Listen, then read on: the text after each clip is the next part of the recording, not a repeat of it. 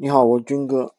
今天呢，跟小伙伴看账号，诊断账号，今天消耗了不少时间啊。今天上午，然后普遍的一个问题，给我的感觉是什么呢？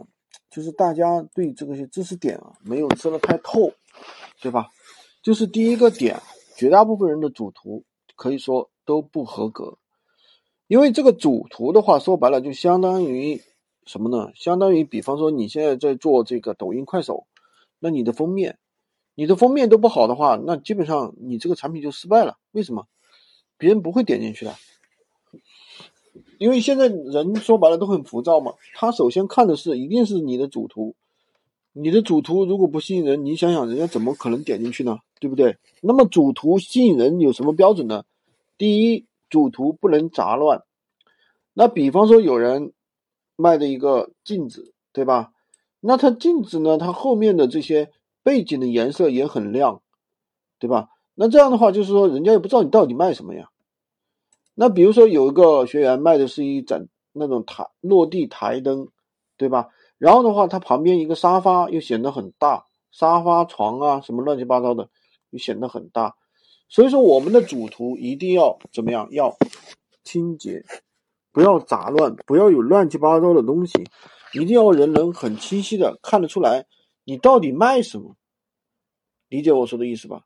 如果人家不知道你卖什么的话，那就很难去做出选择，都不想点进去。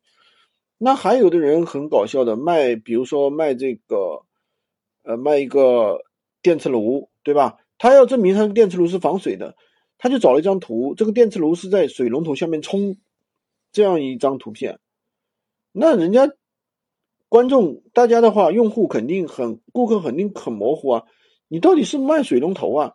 会不会怀疑你是卖水龙头，对吧？所以说这个主图，这个是第一点，主图一定要干净整洁，突出你想要卖的东西。第二点就是什么？主图你上面你可以打一些文字，对吧？比如说三个九块九，对吧？千万别买贵了，对吧？比如说还有你产品的一些特性特性，比如说你是不锈钢的，食品级不锈钢，十年用不坏，怎么怎么怎么地，对不对？这都是一些比较好的一些方法啊。所以呢，大家可以去看一下自己的这个产品有没有类似的问题。好的，今天就跟大家分享到这里。如果你想学习更多的闲鱼无货源干货，可以关注我，订阅我的专辑，当然也可以加我的微三二零二三五五五三五，获取闲鱼快速上手教。